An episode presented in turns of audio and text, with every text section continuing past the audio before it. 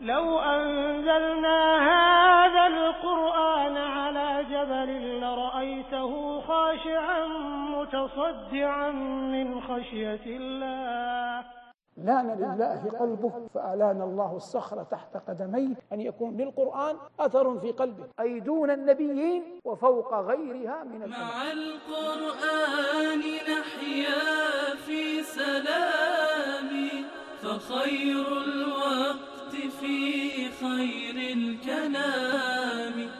تعالوا ساعة نؤمن جميعا لنيل الأجر في دار السلام.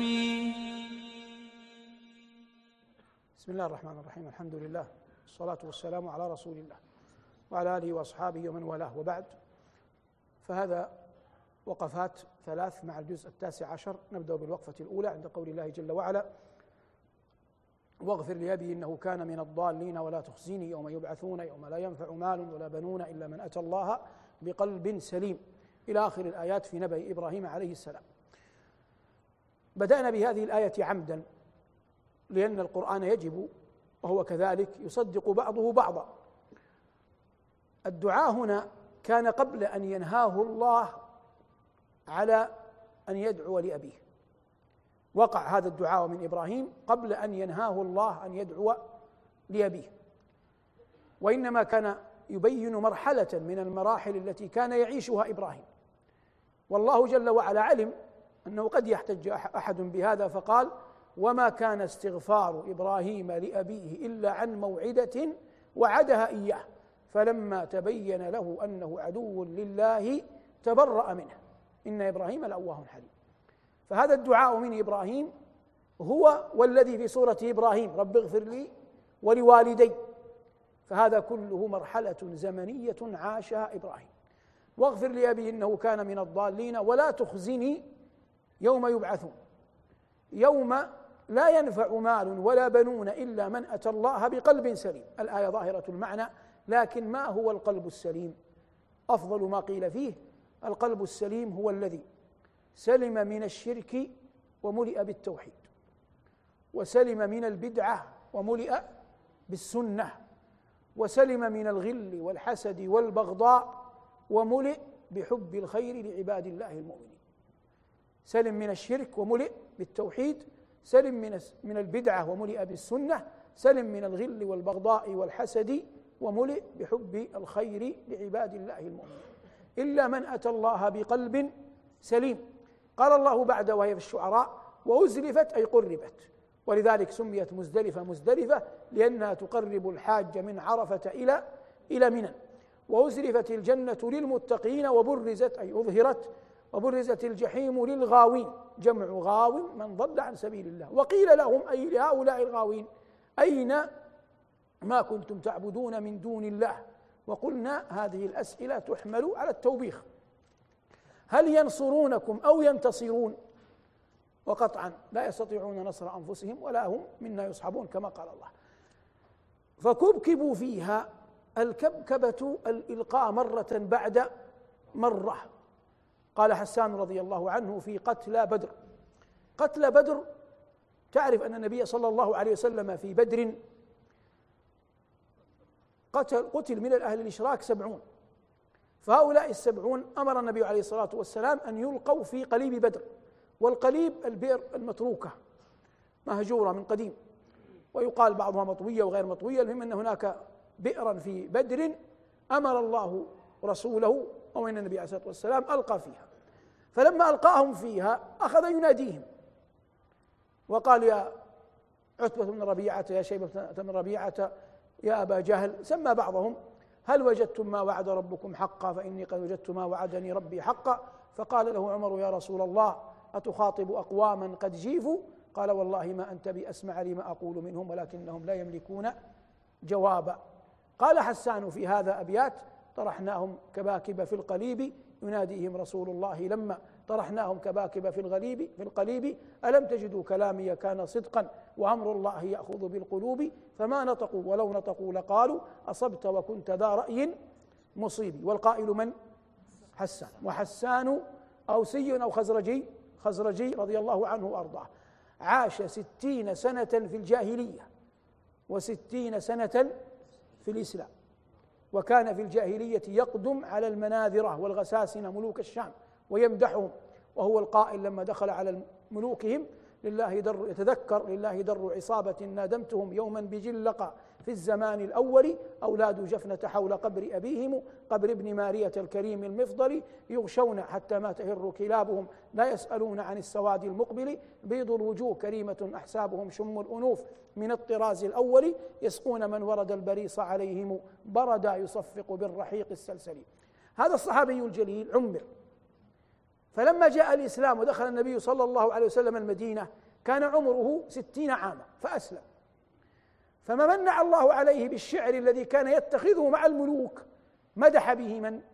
مدح به النبي صلى الله عليه وسلم. ولهذا لما دخل عليه الصلاة والسلام مكة عام الفتح قال ماذا قال حسان في هذا؟ فقيل له إنه قال عدمنا خيلنا إن لم تروها تثير النقع موعدها كداء يبارين الأسنة مصعدات على أكتافها أسل الظماء تظل جيادنا متمطرات تلطمهن بالخمر النساء إلى أن قال وجبريل أمين الله فينا وروح القدس ليس له كفاء وقال يخاطب أبا سفيان بن الحارث أتهجوه ولست له بكفء فشركما لخيركما الفداء هذا الشطر قيل إنه أعدل بيت قالته العرب فشركما لخيركما الفداء فمن يهجو رسول الله منكم ويمدحه وينصره سواء فإن أبي ووالده وعرضي لعرض محمد منكم وقاء فلما مات صلى الله عليه وسلم رثاه بقوله بطيبة رسم للنبي ومعهد منير وهل تعفو الرسوم وتهمد بها حجرات؟ كان ينزل وسطها من الله نور يستضاء ويوقد. معالم لم تطمس على العهد آيها أتاها البلا فالآي منها تجدد. عرفت بها رسم الرسول وصحبه وقبرا به وراه في الترب ملحد. وما فقد الماضون مثل محمد ولا مثله حتى القيامة يفقد. صلى الإله ومن يحف بعرشه والطيبون على المبارك أحمد صلوات الله وسلامه عليه. قال الله هنا فكبكبوا فيها هم والغاوون وجنود إبليس أجمعون. قالوا أي أهل النار وهم فيها أي في النار يختصمون. وهذا والعياذ بالله غاية النكال. هم الآن اجتمعوا في النار. وما ومع ما هم فيه من النكال ليس بينهم ألفة. يقول الله في صاد إن ذلك لحق تخاصم أهل النار هنا قال وهم فيها يختصمون. قالوا تالله هؤلاء الضعفاء يقولون. يقسمون بالله قالوا تالله إن كنا لفي ضلال مبين. متى؟ إذ نسويكم برب العالمين. يقولون لما كانوا يعبدونه من دون الله وما أضلنا إلا المجرمون. ثم قالوا فما لنا من شافعين ولا صديق حميم. لاحظ لغويا الآن. شافعين جاءت جمع. وصديق جاءت مفردة لأن المخاطب بهذا الكلم العرب. فالشفاعة غير الصداقة. فطالب ما يعاقبه معلم فيقف عند غرفة المدير عشرات المدرسين يريدون أن يكسبوا أجرا يشفعون له. رجل تتعطل سيارته في طريقه كثير من الناس يشفعون له ويعينونه ويعينونه حتى يمضي. فالشفاعة في الناس كثيرة من قديم لكن ما العزيز؟ الصداقة. بل كانت العرب لا تؤمن أن هناك صديقا يمكن أن يكون وفيا. يقول أحدهم لما رأيت بني الزمان وما بهم خل وفي للشدائد أصطفي فعلمت أن المستحيل ثلاثة الغول والعنقاء والخل الوفي. يعني يقولون غول لكن لا حقيقة للغول. ويقولون عنقاء طائر كبير يصنع ويفعل لكن لا حقيقة له. ويقولون صديق وفي لكن حسب قول الشاعر لا حقيقة له مع أن الأخيار في الدنيا كثير. لكن عاملهم الله لغة ولفظا بما نشأوا عليه. فما لنا من شافعين ولا صديق حميم. وهذا ديدن القرآن. حتى لما ذكر الله في سورة النور قال أو صديقكم معا كل ما قبلها جمع. وأفرد وأفرد ماذا؟ وأفرد الصديق. هذه الوقفة الأولى من الجزء التاسع عشر والعلم عند الله. ونأخذ إن شاء الله تعالى في الوقفة الثانية خبر نبي الله سليمان الذي كنا قد أرجعنا الحديث عنه في الجزء السابع عشر. تعالوا ساعة نؤمن جميل مع القرآن. مع القرآن. هذه الوقفة الثانية من الجزء التاسع عشر. وهي الوقفة الثالثة ستكون تبعا لها. قال الله جل وعلا وحشر لسليمان جنوده من الجن والإنس والطير فهم يوزعون سليمان عليه السلام آتاه الله ملكا عظيما على دعوة دعاها.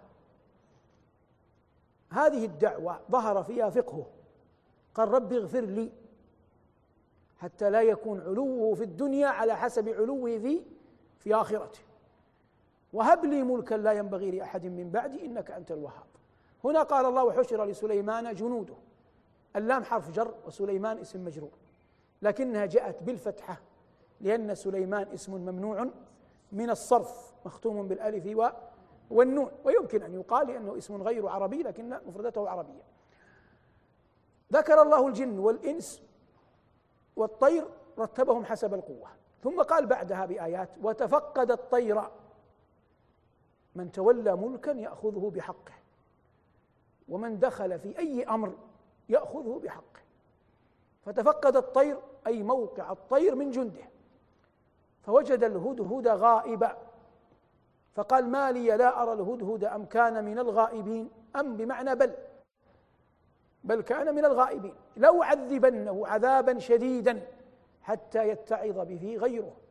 وإلا لو عفى عنه لجاء غدا وليس في الجيش أحد. لو عذبنه عذابا شديدا أو لأذبحنه. قيل له يا نبي الله أي عذاب يساوي الذبح قال أجعله مع قوم لا يعرفون له قدرا. ولهذا الشافعي كان يقول أنثر دري بين سارحة الغنم. المقصود لو عذبنه عذابا شديدا أو لاذبحن أو ليأتيني بسلطان مبين. أي إلا أن جاء بعذر. وكل عاقل يجعل لنفسه طريق رجعة ولا يجعل كلامه يغلق على نفسه الأبواب. وهذه صنعها الأخيار. طالوت يقول إلا من اغترف غرفة بيده. ويعقوب يقول إلا أن يحاط بكم. يترك طريق رجعة. هنا قال هذا النبي الكريم والملك الجليل قال أو لا يأتيني بسلطان مبين يأتيني بعذر ببرهان مقبول. فمكث غير بعيد. يعني ما هي إلا زمن قليل. وإذا بالهدهد بين يديه. قال أحط بما لم تحط به وجئتك من سبأ بنبأ يقين. ما الذي ينطق الإنسان علمه؟ علم الهدهد ما لم يعلمه سليمان فحق للهدهد أن يقول ما يقول أمام أمام سليمان. وهذه الآية ولها نظائر ستأتي من أعظم الآيات الدالة على علم الله. لأن سليمان يركب الريح وعجز عن عجز أن يعرف مملكة بكاملها. ومن نظائرها أن إبراهيم عليه السلام ذبح لأضيافه ولم يدري انهم ملائكة. والنبي صلى الله عليه وسلم كان المنافقون بعضهم في المدينة معه يأكلون معه ويشربون ويدخلون مسجده ولا يدري أنهم منافقون. الله جل وعلا يقول ومن أهل المدينة مردوا على النفاق. لا تعلمهم نحن نعلمهم. حتى يعلم الناس أنه لا أحد يعلم الغيب إلا الله. فإذا كان هذا في حق أنبياء الله فكيف ينسب أحد لولي أو لصاحب قبر أو لأي أحد أنه يعلم الغيب؟ سبحانك هذا بهتان عظيم. قل لا يعلم الغيب قل لا يعلم من في السماوات والأرض الغيب إلا إلا الله وما يشعرون إلا أيانا يبعثون. نقول هنا قال أحط ما لم تحط به وجئتك من سبأ بنبأ يقين. إني وجدت امرأة تملكه ولها عرش عظيم. لاحظ الآن قال عرش عظيم لكن في شيء اسمه نسبة. بعد قليل سيقول الله لا إله إلا هو رب العرش العظيم. صحيح أنه عرف ونكر في الأول لكن عظمة عرش بلقيس بالنسبة لعروش الملوك من أهل الدنيا. اما إني وجدت امرأة تملكهم وأوتيت من كل شيء.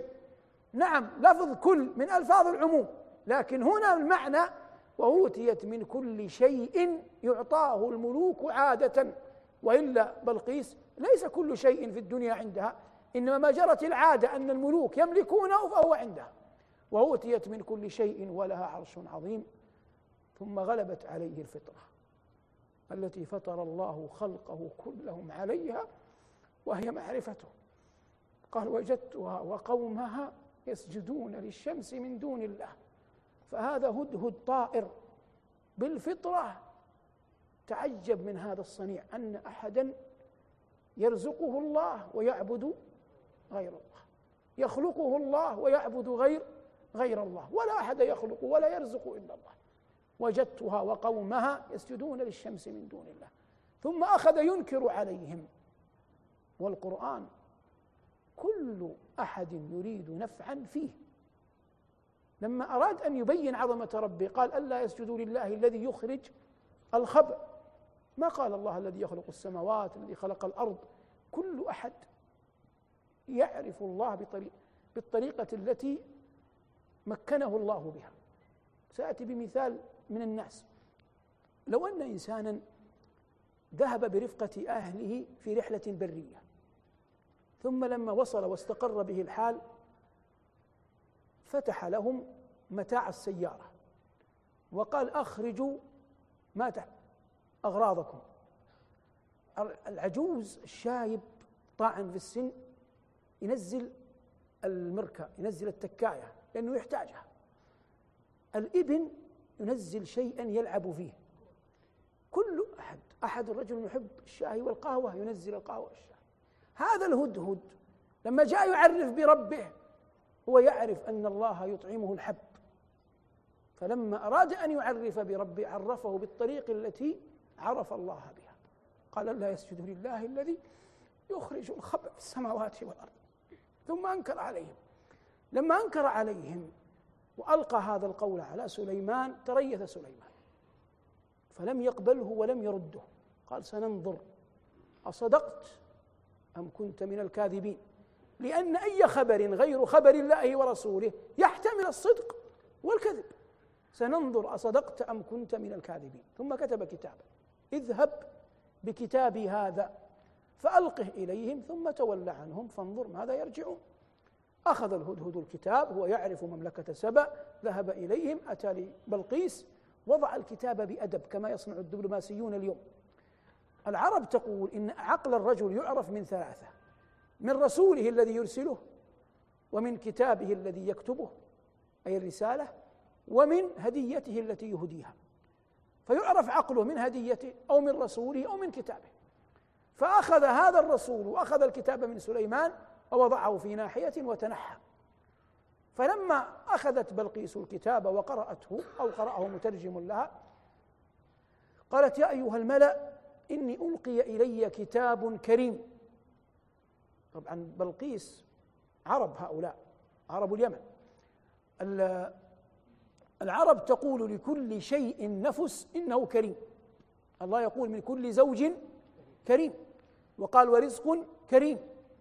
يجعلون كلمة كريم لكل شيء نفس وعظم وجل في أعينهم. أيا كان حاله أيا كان نوعه. فقال هنا جل وعلا ألقي إلي كتاب كريم ثم قرأت الكتاب. قالت إنه من سليمان وإنه بسم الله الرحمن الرحيم ألا تعلوا علي وأتوني مسلمين. إذا قدرنا أن الكتاب في أوله إنه من سليمان وإنه بسم الله الرحمن الرحيم فيكون سليمان. قدم اسمه على اسم الله لأنه يخاطب قوما وثنيين لا يعرفون الله ليسوا أهل كتاب. ويحتمل أن الآية إنها قالت إنه من سليمان يعني عليه ختم سليمان. وإن أوله بسم الله الرحمن الرحيم ألا تعلوا علي وأتوني مسلمين. فاستشارت من حولها ما كنت قاطعة أمرا حتى تشهدون. يعني نكون جميعا على بينة وبصيرة منه وهذا يدل على كمال عقلها. قالوا نحن أولو قوة وأولو بأس شديد. والأمر إليك فانظري ماذا تأمرين. قالت إن الملوك إذا دخلوا قرية أفسدوها وجعلوا أعزة أهلها أذلة. هذا كلام من؟ كلام بلقيس. وكذلك يفعلون. هذا كلام من؟ كلام الله. المعنى أن الله صدقها فيما فيما قالت هو كل كلام الله لكن الأول محكي. الله جل وعلا صدقها فيما قالت وهذا أمر مشاهد. أي أحد يملك ارضا ويغزو قوما أول شيء يفعله يذهب بالذين كانوا كانوا قبله هذا لا يحتاج إلى تأمل. يذهب الذين كانوا قبله ولما كان صلى الله عليه وسلم نبينا نبيا غير ملك كان إذا آمن أحد ممن بعث إليهم أبقاه على أبقاه على حاله. لأنه نبي وليس وليس ملكا. قالت إن الملوك إذا دخلوا قرية أفسدوها وجعلوا أعزة أهلها أذلة. وكذلك يفعلون وإني يعني بدلي مرسلة إليهم أي إلى سليمان بهدية فناظرة متأملة صابرة بما استفهامية لذلك كتبت على الأدنى بما يرجع المرسلون. على ردة فعل المرسلين من من أرسلتهم من بعثتهم بما يرجعون سأتخذ قراري وأقول أمري.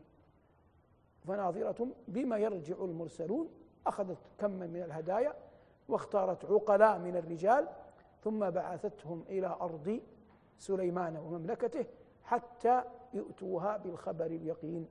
في الوقفة الثالثة إن شاء الله تعالى سنبين خاتمة القصة. تعالوا ساعة نؤمن جميعا. مع القرآن. مع القرآن. هذه الوقفة الثالثة وقد خصصناها تكملة للثانية وهي عن خبر سليمان. قال ربنا فلما جاء سليمان. والمعنى جاء الوفد إلى من؟ إلى سليمان. فلما جاء سليمان قال أتمدونني بمال؟ فما أتاني الله خيرا مما أتاكم. خيرا في الدين وخيرا في الدنيا. بل أنتم بهديتكم تفرحون ارجع إليهم. فلنأتينهم بجنود لا قبل لهم بها ولنخرجنهم منها أذلة وهم صاغرون. لما رجعوا يخبرون بلقيس بالخبر بدا له أن يرى عيانا مزيد نعمة الله عليه. فقال وهو في مجلسه أيكم يخاطب من؟ يخاطب جلساءه. يأتيني بعرشها عرش من؟ عرش بلقيس. أين هو في فلسطين؟ أين هم في اليمن؟ أيكم يأتيني بعرشها قبل أن يأتوني مسلمين؟ فتصدر أولا عفريت من الجن. قال الله قال عفريت من الجن. العرب هذه كم؟ خمسة. الجن في أصل حاله يسمونه جن. فإذا سكن البيوت يسمونه عامر من ذوات العوامر. فإذا خلط الصبيان يسمونه من ذوات الأرواح. يقول له يقول يقولون عنه ذوات أرواح. وإذا تمرد سموا إذا غلب شره سموه شيطان. وإذا تمرد أسموه عفريت. وإذا تمرد أسموه عفريت. قال عفريت من الجن يعني مرد في القوة. أنا آتيك به قبل أن تقوم من مقامك. معنى أن قبل أن تقوم من مقامك قبل أن ينفض المجلس. يعني جرت العادة أنت قبل الظهر تقوم قبل أن ينتهي هذا المجلس إذا بعرش بلقيس بين يديك. قال الله جل وعلا وإني عليه لقوي أمين قال الذي عنده علم من الكتاب واختلف العلماء اختلافا كثيرا في من المقصود بالذي عنده علم من الكتاب. والذي أفهمه من القرآن أنه جني لكنه عالم. فاجتمعت له قوتان قوة الجن وقوة وقوة العلم. قوة الجن البدنية وقوة العلم الشرعية والعلم عند الله. قال الذي عنده علم من الكتاب أنا آتيك به قبل أن يرتد إليك طرفك فوقع ما أراد. وإذا بعرش بلقيس في ارتداد طرف يأتي من أرض اليمن إلى أرض الشام. إذا كانت هذه قدرة مخلوق فكيف بقدرة الله؟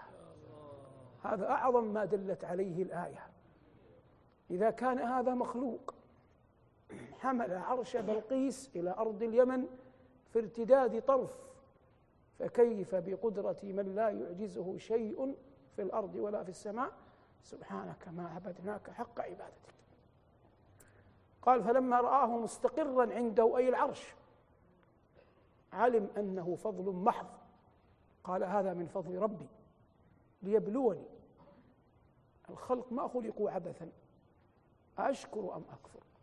ومن شكر فإنما يشكر لنفسه. ومن كفر فإن ربي غني كريم.